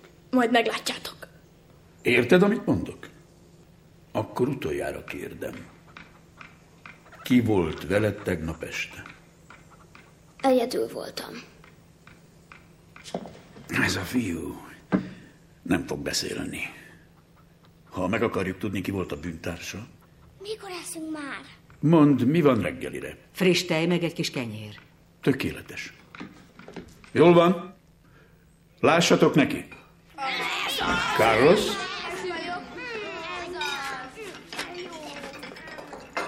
Azt hiszik, beköpte őket, de nem törődnek vele. Majd éhen haltak. Nézd, hogy halnak. Aki felemeli a fejét a tányérról, az volt a bűntársa. Marcos, Galvez, Jaime és Bagoly, ide hozzám!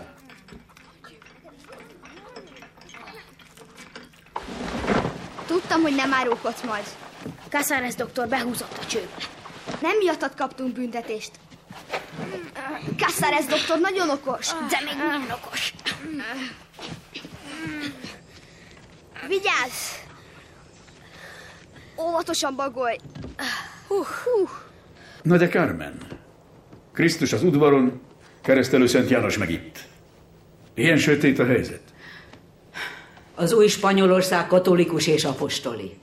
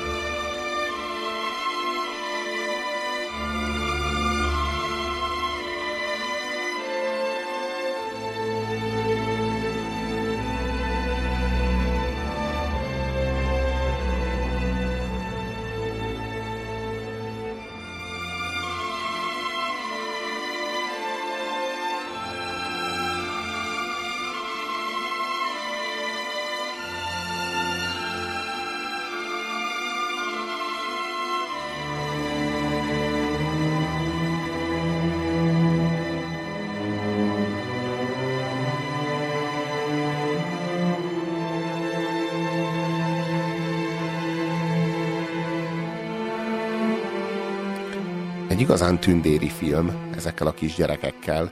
Egy borzasztóan aranyos, aranyos film, hogy elkezdesz hozzájuk kötődni, olyan cuki kis gyerekek, aztán az egyiknek így leszakad az, a, a fél teste.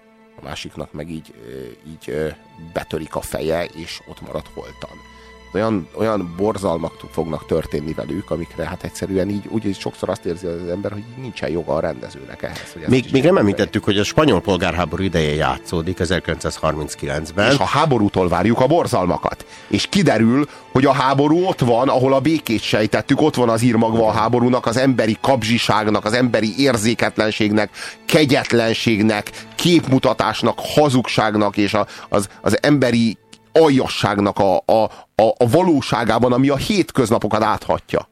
Hogy ott, ott lesz rájuk a borzalom, és hogy úgy lesz háború, hogy soha semmilyen bomba nem robban föl, semmilyen megszálló csapatok, fasiszták nem érkeznek sehonnan. Végig ettől rettegünk, hogy majd jön a háború borzalom. Mert azért van egy kivégzéses jelenet. Igen, az elején nyomasztó. Az elején. De, de, ezen a... de nincsen, a dramaturgiai jelentősége nincsen. Ez így van. A, a, a Robi most az egyetemes jelentőségéről beszél, de a spanyolok, illetve a spanyol szakos hallgatók a, úgy is olvashatják, mint a frankoista diktatúra, fasiszta diktatúrának az allegóriáját. Erre most nem térnék ki, hogy nem fejteném föl, de megvan benne ez a vonal is. A Jacintónak a, a karakterében? Hát persze, hát ahogy de hát ő csak egy, ő csak egy, ő csak egy de hát ő csak, egy, ő csak egy kis szemétláda, aki kapzsi és az aranyat, aranyat akarja minden áron. Miért lenne De miért hol lenne akarja az aranyat? Egy árvaházban, ahová a köztársaságiak, elhunyt köztársaságiak gyerekei kerülnek. De hát könyörgöm, ott nevelkedett ő is. Hát ő is egy ilyen gyerek volt. Egy ugyanilyen árvaházban nevelkedett, csak aztán ott maradt kisegíteni, meg alája vágni a féllábú izé, Így van, tehát azt hinnénk, hogy ez egy köztársasági fészek, ahol biztonságban lehet az ember, pont így, ahogy mondtad, és itt de semmi, de van semmi maga a fasizmus. Hát az ideológiai értelemben alig, ha, hát a, ha a fasizmust az emberi aljassággal, az emberi gonoszsággal, az eredendő emberi rosszal azonosítjuk. És miért ne tennénk? akkor, akkor igazad van. Carlos, hadd nézegessük egy kicsit a képregényet.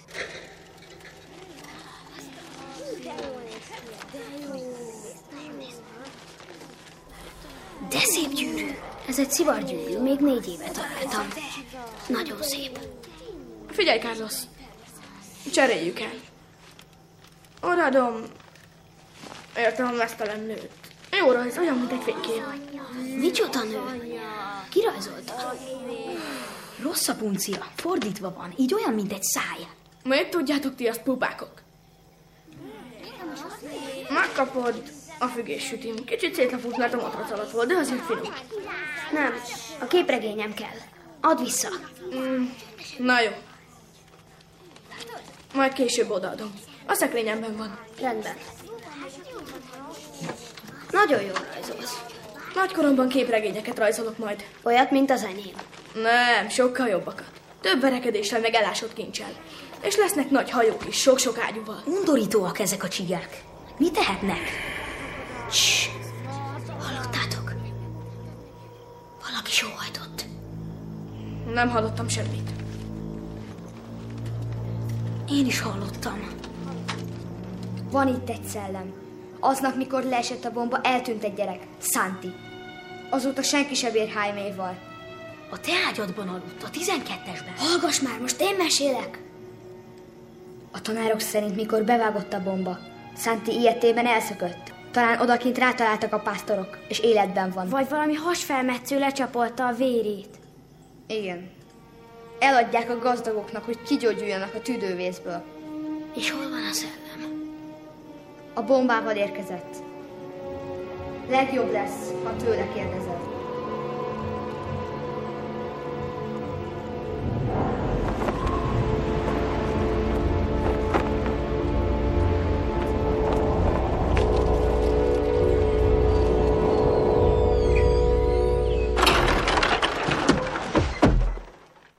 egyik nagyon érdekes és fontos sajátossága a Guillermo del Toro kísértett históriáinak, illetve mesevilágainak, hogy a, a halottak világa, vagy a kísértetek világa, vagy a mesék világa, az sokkal, de sokkal közelebb áll a valósághoz, mint azt képzelnénk, és a gyermeki fantázia, illetve a gyermeki lélek képlékenysége, még nem a valóság dogmáiba való belemerevedettsége az, ami képezi a hidat e között a két világ között. És ami a másik érdekes és nagyon fontos szempont, hogy nem ellenséges világok, nem ellenséges törzsek. A képzelet, a szellemvilág, akár a szónak a valós értelmében a mi szellemi világunk, amely a, amely a fejünkben játszódik, akár a szónak a spirituálisabb vagy elvon, elvontabb értelmében, a szellemek világa, amelyben a holtak a, a, a, a, a túlsó szférában élnek, hogy ezek nem ellenséges törzsek, hanem egymást kiegészítő világok, nem pedig egymással konkuráló világok, hogy ezek segíteni tudják egymást, támogatni tudják egymást, át tudnak hatni egymásra, mind az Ördöggerinc című filmben, mind a Faun labirintusa című filmben. Igen, kísértetek nem csak kísértenek, hanem akár még a segítségünkre is siethetnek. Még az sem világos egyébként a film végére, hogy ki is voltak éppen a kísérlet, vagy esetleg akiről nem gondolnánk, az is kísértet. A pontozás maradt hátra. Részemről ez egy remek műfajkeveredés ez a film. Háborús film, horrorfilm, a Hitchcocki hagyományokat tiszteletben tartó gótikus kísértetmese, fantasy, thriller, úgyhogy ez egy stabil 8 pont. Nálam ez a film egy hetes, talán hét és fél. Én magam a Faun labirintusára esküszöm, de ez nem jelenti azt, hogy az Ördögerinc lenne egy nagyon jó film. Nagyon köszönjük, kedves hallgatók, a figyelmeteket. Ez a mai adás a négy valaha volt legjobb spanyol rendezőnek a, a filmművészet előtti tisztelgés jegyében zajlott. Nagyon ajánljuk a ti számotokra ezeket a filmeket, a Mindent anyámról című filmet, a Napszépe című filmet, a Nyisd ki a szemed című filmet, valamint az Ördöggerinc című filmet. Ezt a négy filmet, amelyet a ti figyelmetekbe óhajtottunk utalni az elmúlt két óra során. Eh, Nagypál Szabolcs kollégámmal, én pedig Puzsér Robert voltam, itt a 98.6-os frekvencián. A jó hírem az az, hogy mintegy 22 óra múlva újra itt leszünk az éterben, ugyanezen a frekvencián, addig is ö, eh, hallgassatok rádiókafét, aztán holnap 3-tól 5-ig szokásunk szerint újra jelentkezik. Jó filmnézést! Jó filmnézést kívánunk, sziasztok! A hétmesterlövészének vége, azaz Mr. Grabowski. Ez itt a végállomás. De mondhatnák azt is, hogy Hasta la vista, baby. Ne feledd, a hétmesterlövésze még visszatér, ugyanis Indiana, rajtunk csak átsiklik a történelem, de ez maga a történelem.